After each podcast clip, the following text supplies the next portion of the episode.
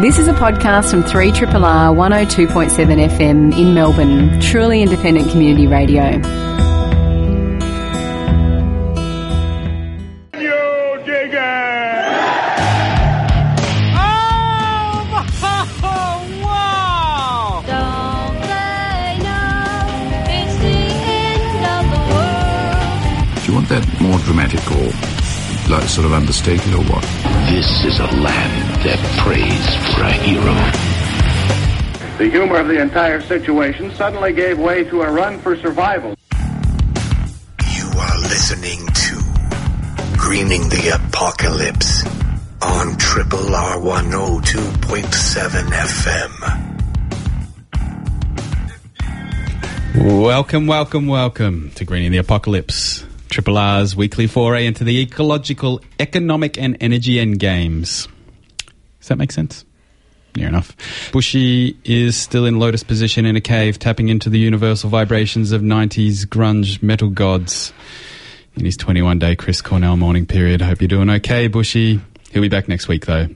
Sarah Coles is here, though. How are you, Sarah Coles? I'm tired. It's not a good response. Act peppy.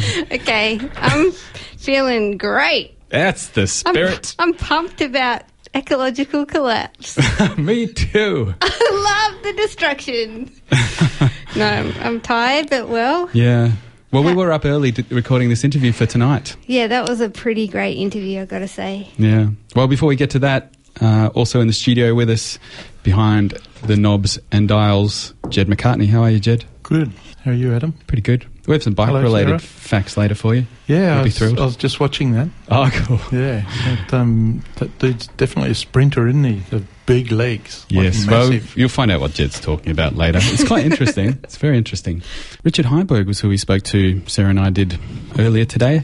Richard's a senior fellow with the Post Carbon Institute and is regarded as one of the world's foremost advocates for a shift away from our current reliance on fossil fuels. He's the author of 13 books, including some seminal works with titles like The End of Growth, Adapting to Our New Economic Reality, and Power Down options and actions for a post carbon world.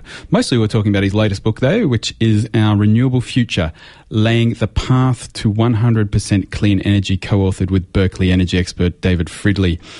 We're actually going to split this interview over two nights because it was so good. We just kept talking. So tonight's going to be the first part of the interview, and we called him uh, at his home in Santa Rosa, California. And what did you ask him to begin with, Sarah? Can't even remember. It seems like it was so long ago. I think it was something about. Um, well, we asked him to explain what the Post Carbon Institute is. Uh, Post Carbon Institute is a small nonprofit think tank um, headquartered here in the United States. And uh, we do research and publications related to the immense task that we have before us over the course of the 21st century of getting off of fossil fuels. And of course, there are lots of issues surrounding that, uh, issues having to do with fossil fuel supply limits, issues having to do with uh, renewable energy capabilities and strategies for uh, reducing our use of fossil fuels, uh, climate impacts, and so on. So we can't study all of that, but we, we definitely try to contribute to the, the global conversation on this. Now, you came to prominence, at least in my eyes, as an author of The Party's Over, which is, I think, was one of the very first books which brought the concept of peak oil into public awareness, at least fringe parts of the public like me. Um, maybe, in a nutshell, could you just remind our listeners what, what peak oil is? Right. Well, fossil fuels have played an extraordinary role in the history of our civilization, even though our use of them only goes back uh, maybe a century and a half or two centuries, something like that. Uh, they've changed everything. Uh, as a result of having cheap, abundant energy, we have increased the rate at which we can transport ourselves and our goods, the rate at which we can uh, extract other resources from the ground and transform them into uh, consumer products. Um, I could go on and on. I mean, the, the growth of the middle class is mostly a result of fossil fuels. consumerism as a result of fossil fuels. Uh, you know, we could talk about this in much more detail, but uh, it's it's been a, an utterly transforming period. And the, the thing is, fossil fuels have two extraordinary drawbacks. One of which, of course, is is climate change. As we burn fossil fuels, we release greenhouse gases that uh, cause global warming. But the other is that these are depleting, non-renewable resources.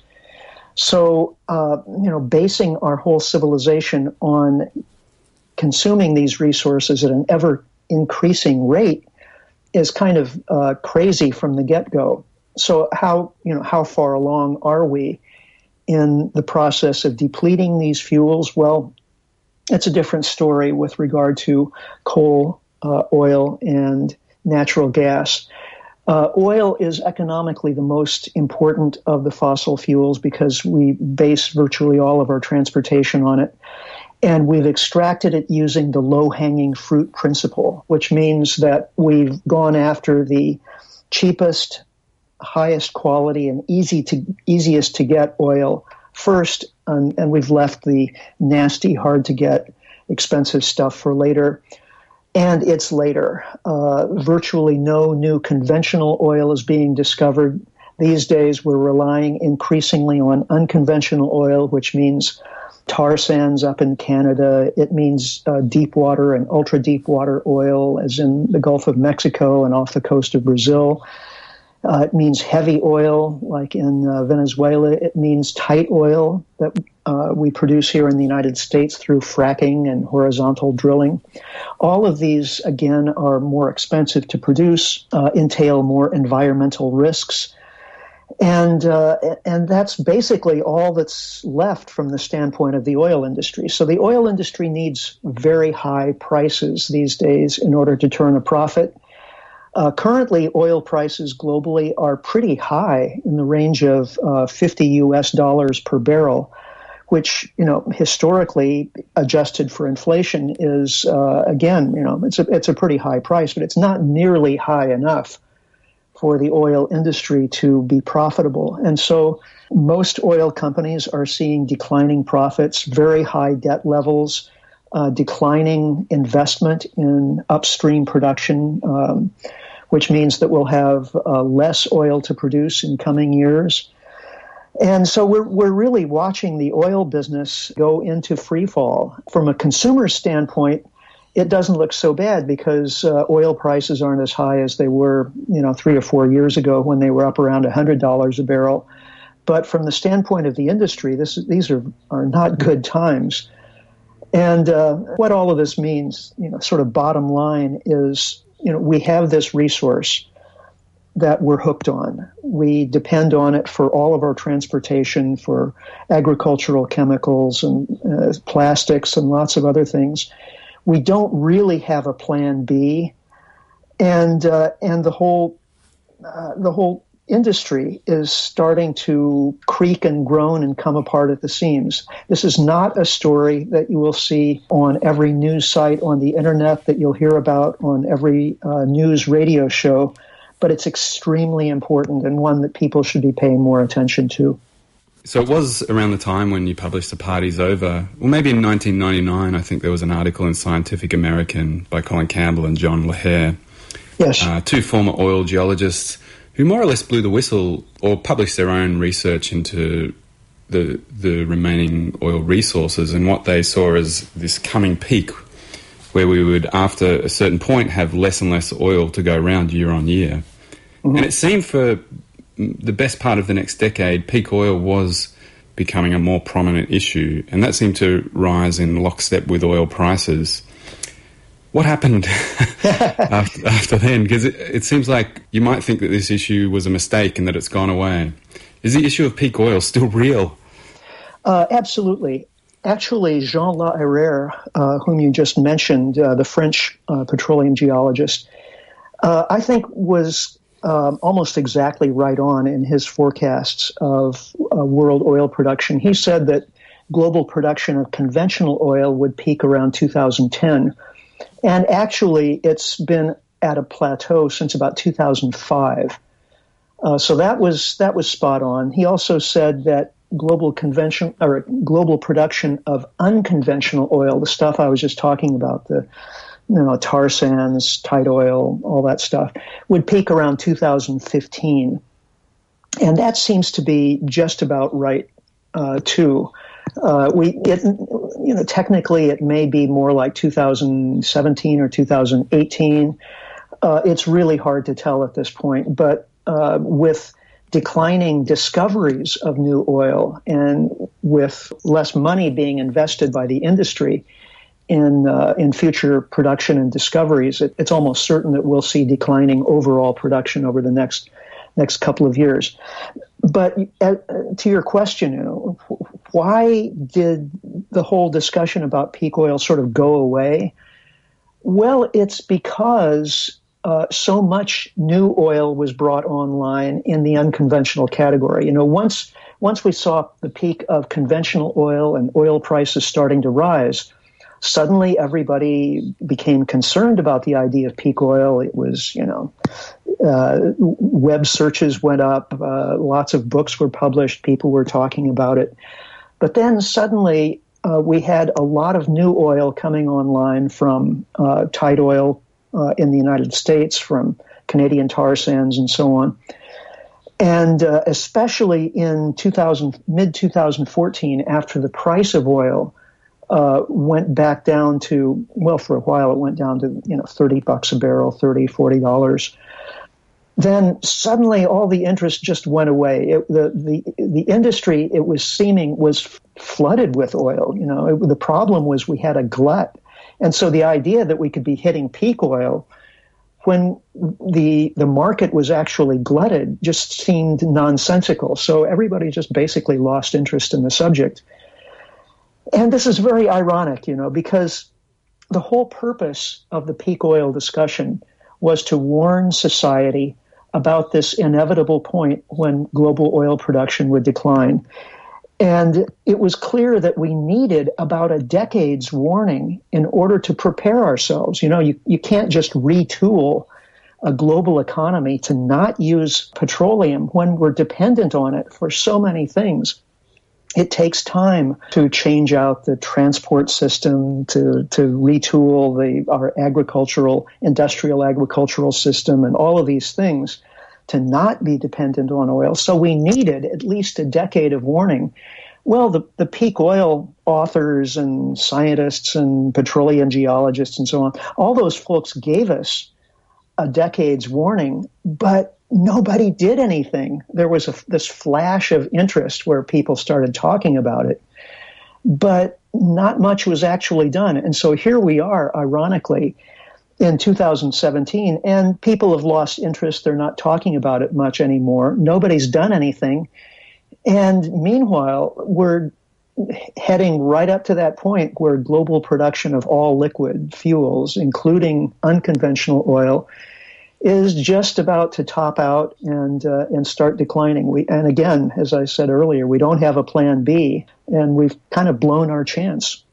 So, so the fracking boom, which sort of took up some of the slack for, from conventional oils. You're saying that its outlook isn't particularly rosy from a production perspective. Right. I, I, wrote a book about this a couple of years ago called Snake Oil, and it's based upon some research uh, that was done in house at the Post Carbon Institute. And the lead author scientist on that research is uh, David Hughes, who had a long uh, career with the Canadian government doing energy and particularly fossil fuel supply analysis uh, for the Canadian government. So he he has looked very deeply at the uh, at the fracking boom, and and we have a, a, number of extensive reports available for free on our website postcarbon.org that you can read that go into a great deal of detail about uh, drilling rates, the geology of, of uh, the, the Bakken play in North Dakota and the Eagle Ford play in, in South Texas and so on. The bottom, bottom line is these are uh, geological formations that have very low permeability. So the oil is there, but it doesn't move very easily. That's why it has to be produced by hydrofracturing and horizontal drilling. But even with these technological interventions, once you get the initial flush of oil production from these fields, uh, it's very difficult to maintain production levels. They typically decline very, very fast. So the industry has to drill and drill and drill in order to maintain production rates. But within these fairly extensive geographic areas where tight oil is present, only very small restricted uh, core areas, what are sometimes called sweet spots, are actually profitable to drill in. And these smaller core areas are being drilled out very rapidly. And as the industry has to move outside the core areas into uh, less prospective regions, the the cost of drilling increases, the decline rates increase, and the profitability just uh, goes away. And that's that's where the industry is headed right now. In fact, even when oil was uh, $100 a barrel, most of the drilling in tight oil reservoirs in North America was unprofitable. Now that oil's at $50 a barrel, almost all of it is unprofitable. But because of the peculiar business models of the companies that are pursuing this resource, business models relying very largely on uh, debt and you know talking uh, investors into you know, funding these uh, these operations that are very slow to turn a profit, if ever. Well, they're continuing to produce more oil than the than the market can actually absorb, which depresses prices, reduces profits, and uh, and these companies are skating on very thin ice. It's you know it's it's a boom and bust cycle, uh, which of course the history of the oil industry is is full of but uh, but it's very definitely headed right now from boom to bust.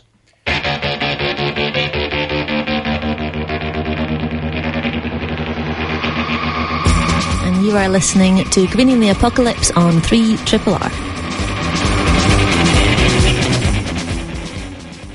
We're continuing our interview now with Richard Heinberg, who is one of the intellectual godfathers of this show, I would say. Would you say, Sarah? Um. Yeah. Yeah.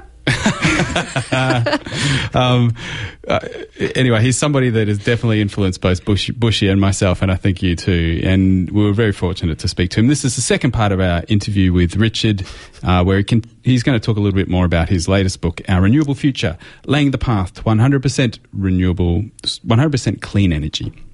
So, Richard, all these, all, all these financial details about a type of energy extraction strategy, it could be easy to forget just how relevant they are to our personal lives. Could you just tell us, just briefly? I imagine when you first came across this issue, I don't know, if you were like me, you found yourself walking through an alien landscape where people were driving, they looked miserable about it, in single car vehicles and burning this precious resource and being so oblivious to its significance and uh, just taking opening your eyes and just seeing all around you petroleum based products. Did you have a similar experience?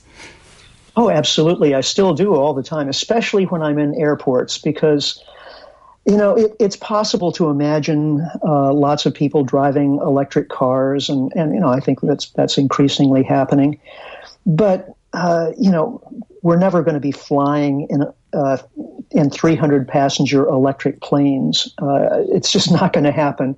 Uh, battery technology is uh, is just incapable of of uh, uh, you know, supplying energy and supplying power at the rates needed to, to get a, a big plane like that off the ground.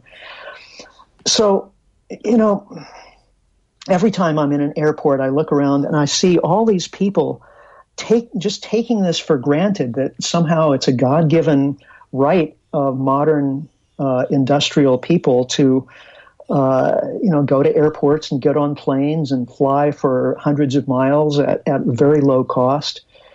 Um, when in fact this is a you know this is a, an incredible privilege that people uh, in the past could only dream about. And I'm sure people in uh, a couple of decades will look back uh, with envy and probably longing and regret that you know they didn't uh, th- they weren't more grateful for this this this fleeting opportunity. Uh, but you know th- that's just one example. Mo- modern industrial agriculture depends upon um, fertilizers made from fossil fuels. Uh, it depends upon herbicides and pesticides made from fossil fuels. I'm talking to you using my computer right now, and if I look at my computer, it's mostly plastic made from fossil fuels. Uh, fossil fuels are primarily sources of energy, and energy is what makes everything happen. Without energy, we can't do anything. And it's the amazing uh, portability and abundance of energy from fossil fuels that it enables the modern world to function. So the importance of fossil fuels in our lives can hardly be overstated. We tend to take that almost completely for granted and we assume that, you know, if fossil fuels go away, other energy sources will just magically appear to take their place. But, you know, if you talk to people in the energy industry, people who actually, you know, spend their lives working with um, energy sources, you're quickly disabused of that belief. Uh, it's going to be a very big deal to replace fossil fuels.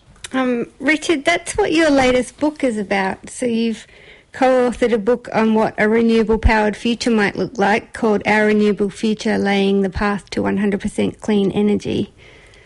Um, could you tell us a little bit about the ideas of that book?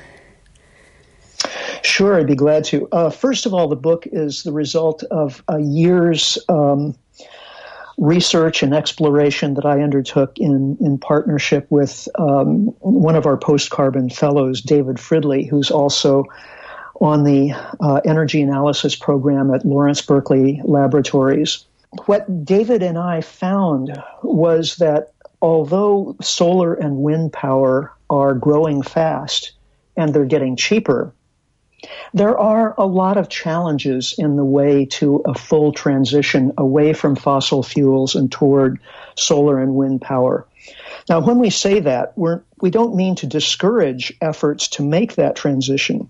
We believe that it's absolutely essential that we as societies, as industrial societies, invest as much effort as we possibly can to get off of fossil fuels and to, to develop alternative sources of energy. And, and solar and wind certainly are two of the best candidates, probably the two best candidates for alternative energy sources. But at the same time, I think we have to be realistic that, um, first of all, solar and wind are intermittent sources of energy. Uh, the sun doesn't always shine, the wind doesn't always blow, and that means that as we rely increasingly on these energy sources, we're going to need forms of energy storage, and that doesn't come for free, whether we're talking about batteries or pumped hydro storage or giant flywheels or compressed air storage. There are lots of things being discussed. Each of these comes with a cost, and that cost is going to increase as we uh, as we increase the percentage of total energy coming from these intermittent sources. Another problem is that uh, these sources produce electricity. And there's a good part of that, which is that you know electricity is a very versatile energy carrier, and the way we customarily produce electricity with fossil fuels is very inefficient. Burning coal or natural gas to produce electricity is uh, maybe 60% efficient at best, but in most cases, much less than that. Whereas with solar and wind, we're producing electricity directly without having to convert from one energy source uh, namely coal and, and natural gas, to another, i.e., electricity. So that's good. However, we, we only use about 20% of our final energy in the form of electricity currently. So the other 80% of the energy that we use is in the form of liquid fuels, which we use again for transportation, for running tractors and agriculture and, and so on and so on, or as gaseous fuels, mostly natural gas, which we use for home heating, for producing fertilizers, for agriculture, um, for heating uh, water, for all kinds of industrial processes, and so on and so on. So taking these the, these 80% of our other energy uses and transitioning them so that so that we can use electricity to perform those functions, that's going to that's going to take a lot of investment and and engineering. For example, how we make cement for concrete. Concrete is is basically the foundation of modern civilization. You know, if you look around you in a modern industrial city, concrete is everywhere.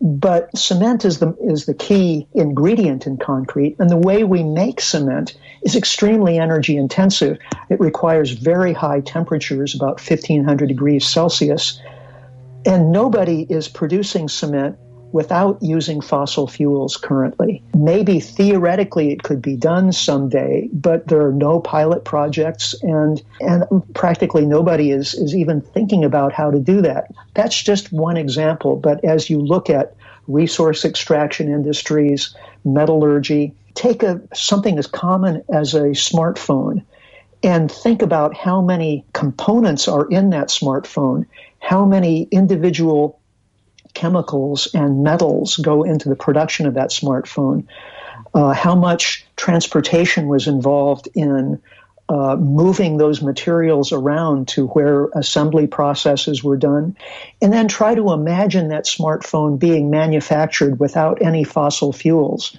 It's really a daunting prospect. There's, there are no smartphones being produced today anywhere in the world that don't require fossil fuels for their manufacture, and it's not likely to happen anytime soon. That was the first part of our interview with the marvelously thoughtful Richard Heinberg, author most recently of Our Renewable Future, Laying the Path to 100% Clean Energy, which you can read for free online. Uh, just Google it. But it's, it's ourrenewablefuture.com, I think, or .org. We're going to continue our interview with Richard next week because it was so good. And next week he's going to talk a little bit more about stuff we can do in our everyday lives and also what, what it would be like more to live in a world that was powered 100% with renewable energy. Also, to- I think he got a bit agony aunt because you were asking him about romance and being an energy nerd. yeah. So, if there's any energy nerds out there listening, tune in. Get some personal advice from yeah. post carbon senior fellow Richard Heinberg. You're greening the apocalypse on 3 Triple R. Have you ever tried, you know, when you've run out of petrol, pushing your car to the side of the road? Have you ever mm. thought if your car was powered by humans, how many humans it would take to push it that, you know, as far and as fast as you have to go? What if you had to have humans power your entire energy, like everything in your life, going back up the the chain of energy going into all the products that you consume? Well, it turns out you would need a fuck ton of humans doing all the labor for you. And the concept is called energy slaves. And that's what we're going to talk about in this wildcard segment. And we are just interviewing Richard Heinberg, the energy expert on the phone from California. We're going to hear more from him next week, like we said. And in his latest book, which uh, is called Our Renewable Future, he talks about this concept of energy slaves. So, how about I, well, to explore it further and just figure out where he gets his maths from, shall I read that section? Yes, that would be informative. All right.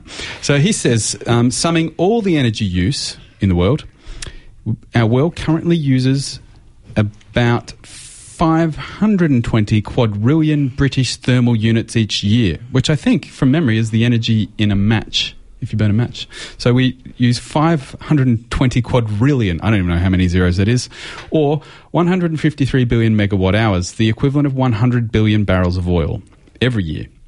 Now, a hard working human can generate power in the range of 30 to 300 watts. What per year? No, watts per, is a measure oh. of power, oh. so that's how much output you're putting out at any oh, one time. Yeah. Since the upper part of that range is realistic for only trained athletes using their leg muscles, let's start with a more conservative and realistic number. What about Bushy doing stonemason? stuff. It's, prob- it's probably about what he's operating at, Yeah. actually. So, um, 100 watts. Sustained for an hour, that could be 100 watt hours of energy. So, watts are a unit of power, watt hours are a unit of energy. Working eight hour days, five hours a week for a year with no holiday, holidays, our hypothetical hard worker would produce 208,000 watt hours of useful work or 208 kilowatt hours. World energy usage, therefore, equals the output of the yearly manual labour of 733 billion humans, more than 100 times the global current population. So, f- what that means is for every for the average human on the planet, there are 100 energy slaves doing our bidding. What does it mean for Australians? Well, Australians use about 3.5 times the global average. So we have about 350 energy slaves, if you will. Invisible hard workers just doing all our bidding all the time. Which, if you put it in the terms of you know his, historical conditions, like if you had that many actual slaves, you're a big deal and an mm-hmm. asshole. And these energy energy slaves come in the form of um, oil and petroleum That's mostly. That's right, and it's almost entirely derived from fossil fuels. We were looking earlier at this um, graph of where Aus- Australia's energy comes from, uh, and honestly, the input coming from renewable sources is lost in the noise. Like it's just a fraction of one percent of of our energy is coming from them currently.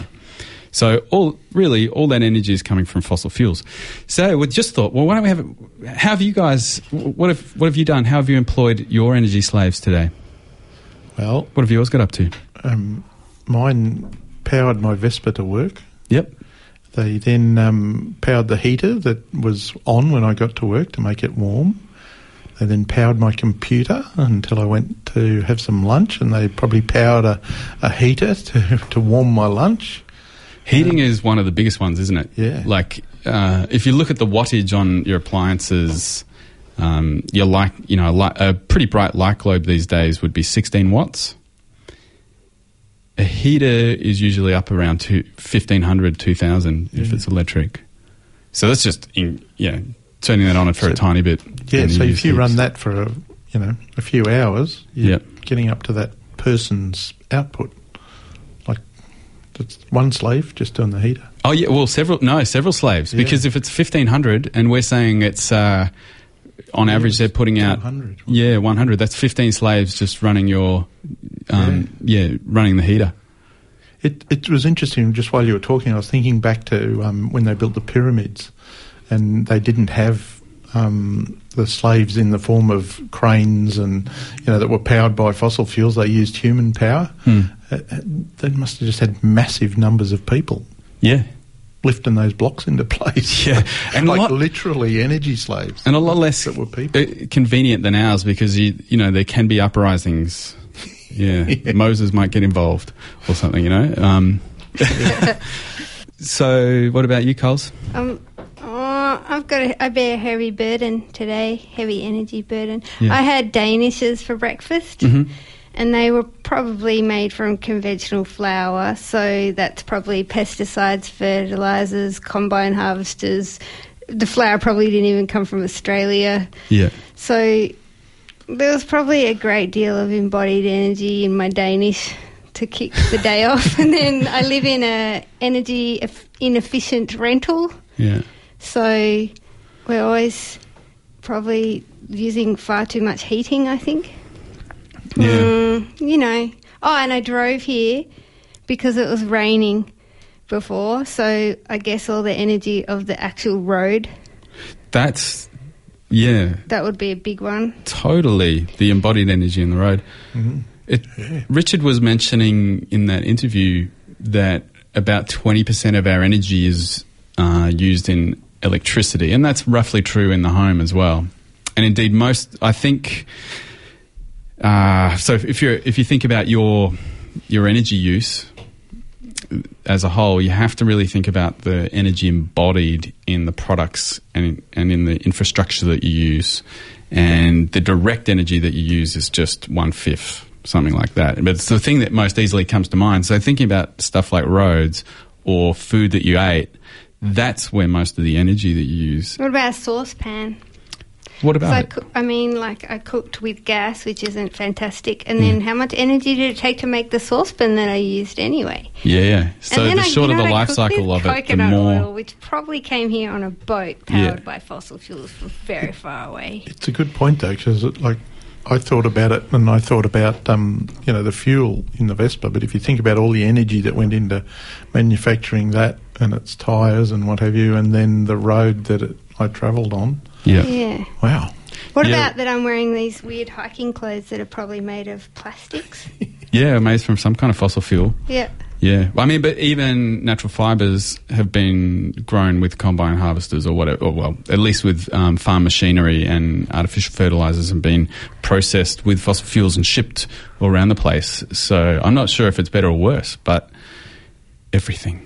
But when you start to look around and see uh, both what is actually made of fossil fuels and what came to us and is processed by and got here via their energy, well, you can't actually look at anything that's free from it, more or less. Yeah. Hey, I've I've got off scot free so far. I don't know if I've. Yeah. Yeah, what have you done? I don't know. I was just think I was thinking about. You ate the Danish, my friend. Yeah. He- Heinberg quotes a stat, it's probably for American food system, but it'd be presumably pretty similar here, that for every one calorie of food we eat, 12 calories of fossil fuel go into its production. Whoa. Yeah. It's a shame it's not um, 12 calories, otherwise, we wouldn't have an obesity problem. It's not. we didn't have to burn the 12 calories to consume that one. Oh right, It's yeah, yeah. Well, we would around. have a. I mean, we, we would have the opposite problem. I mean, it's a, it's a perverse period in history where it's an advertising. It's a it's a marketing angle that something has no or very little energy in it because by historical for you know the reason why we want sugar and we crave fatty foods is because energy was in short supply. Now we have such an excess of it that it's a problem.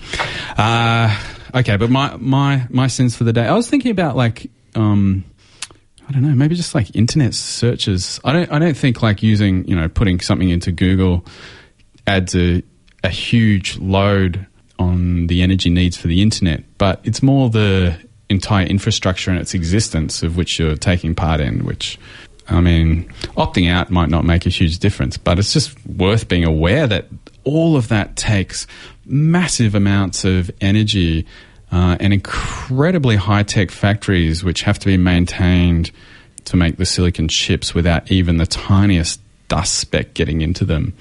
Uh, so uh, the the energy just required to maintain that kind of control is actually heaps and yeah, even though we think of like you know paperless office and and being able to not commute to work may on average have benefits, but uh, the the infrastructure under the internet and computing in general is a massive energy user. So what you're saying is everyone should quit their jobs and get off the internet. I don't know. I'm not saying anything, but it's just like it's it's just it's just a matter. A part of it is being grateful this for this stuff we call fossil fuels. Like, okay, they're destroying the planet, but hey, let's appreciate them while we, you know, chew through them. Let's enjoy this feast. Enjoy this the war. disgusting abundance. Let's just eat it up with enthusiasm instead of just like. Just cruising through life and it churning all this resources and being oblivious evil. to it. I know. It's, Well, um, I'd, I'd rather us to when you just see deadened, bored people using all these resources. That is the sitting, sitting in their cars in the traffic jam. yeah. That that's the You know, it's like, Oh, and apologies appreciate to it. people that are, but at this, you know, we're not we're not really getting on our high horse here, and by sharing our sins, I hope that's clear. but uh, you know, it is it's still it's still party time, but it's after midnight, and uh, it's. It's worth taking an audit of where in your life you use all this energy because that's often is going to be the things which will, if carbon taxes come in and if peak oil starts to create a dent in what's affordable, it's all those things which are going to become less affordable in your life. And the sooner that you can adapt to them And as we discuss on this show a lot, a lot of those cutting out some of those things like you know overuse of um, media and being a little bit more self-reliant and having to create more community connections on account of that because you're sharing more resources. A lot of this stuff creates inherently better lives, and we all do it to different degrees. And f- I think think our lives are better for it, right? When I lived on Phillip Island, I mowed the lawn with a pony. it took a few days, but it was an enriching experience. exactly. um, Did- I was, I was going to say, did you have to lead him around to make sure it was all even? No, we just let him run wild. have you had? An, have you? Do you, do you feel like you've purged your sins, your energetic Not and really. ecological Also, sins? wh- how much power does this radio station take? Oh, that'd be interesting because it. Um, oh, none. No, no, none. Really? Yeah, None. none. How? It's very special. What? you know, Triple R's special. Well, there's a big there's a big transceiver up on Mount Dandenong, so it must pump out a little. But it's a very good use of energy. Some things are worth saving. Oh, well, we better commence and wrap up. But uh, what's happening, Sarah Coles? Um, there's a MOOC that just started this week, a free online course, New Energy Technologies, Energy Transition and Sustainable Development. So you can explore the development of new energy and discover key energy challenges with an online course. Uh, if you go to futurelearn.com and just type in energy, it'll come up. Cool. Richard Heinberg's also got an online course, doesn't he? Our guest for this evening. Ah, yes, he's got one called Think Resilient. If you go to education.resilience.org, you'll find it. We're going to hear more from Richard Heinberg next week, aren't we? Yes. Uh, he's going to talk more about what a renewable economy would look like. We've been creating the apocalypse. I'm Adam Grubb. We'll see you next week. This has been a podcast from 3RRR 102.7 FM in Melbourne. Truly independent community radio. Want to hear more? Check out our website at rrr.org.au.